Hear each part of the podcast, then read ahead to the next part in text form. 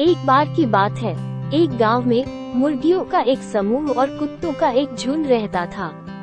मुर्गियाँ छोटी और कमज़ोर थी, जबकि कुत्ते बड़े और मज़बूत थे।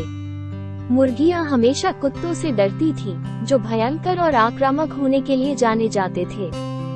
एक दिन लोमड़ियों का एक समूह शिकार की तलाश में गाँव में आया। मुर्गियाँ घबरा गई और उन्हें नहीं पता था कि बचने के लिए क्या करना चाहिए।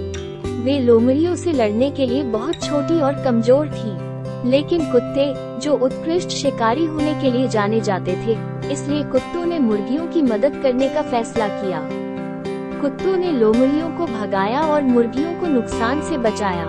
मुर्गियाँ कुत्तों की बहादुरी और दयालुता के लिए आभारी थी, और उन्होंने महसूस किया कि सभी कुत्ते बुरे नहीं होते।